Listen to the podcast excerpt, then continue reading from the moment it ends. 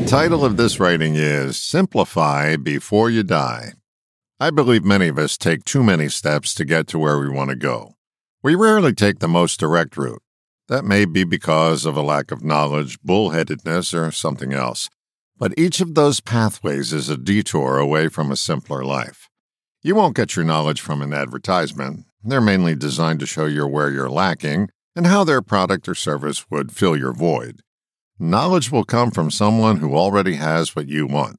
Find the person who has a simplified life and notice that their happiness quotient is higher than yours. Find out what they're doing and do your version of it. That's putting knowledge to use. That's simplification. Figuring it out on your own may take a lifetime, and that's just pure bullheadedness. Translation stupid. Again, there are people who have already blazed the trail. Follow in their footsteps. It's the simplest way to simplify and the smartest. There is a principle of parsimony known as Occam's razor, which states that among competing hypotheses, the one that makes the fewest assumptions should be selected. Simplifying your life means to ignore the assumption that's being sold to you and get sold on one that's already working. The simple life is not filled with conditions that need to be present for you to feel happy or peaceful or whatever.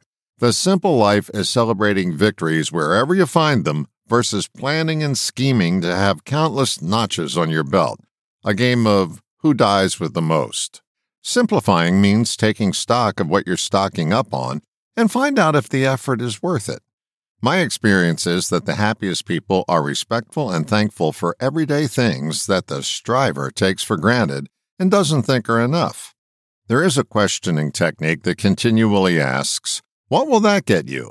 For example, if you say, I want a big house with acres of land, you're asked, Well, what will that get you? You may answer, The house I've wanted all my life.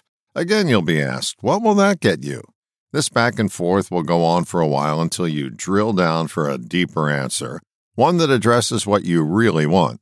It's usually some form of peace of mind or a feeling of happiness. The goal isn't really the house. It's the feeling you'll believe you'll have if you get your desire. Simplifying just has you go directly for the feeling without the conditions. We've assumed that this, that, or the other has to be in place for us to feel happy or be at peace, and that's complicated. It's simpler than that. The peace and happiness of a simpler life are fewer assumptions away. Certainly go after what you want. Just don't buy into someone else's idea of what you should have to be more happy and peaceful. If you find yourself continually striving and not arriving, it may be a signal to take the shortcut to a simpler life, appreciating what you have. It's a lot more peaceful with a lot less strife.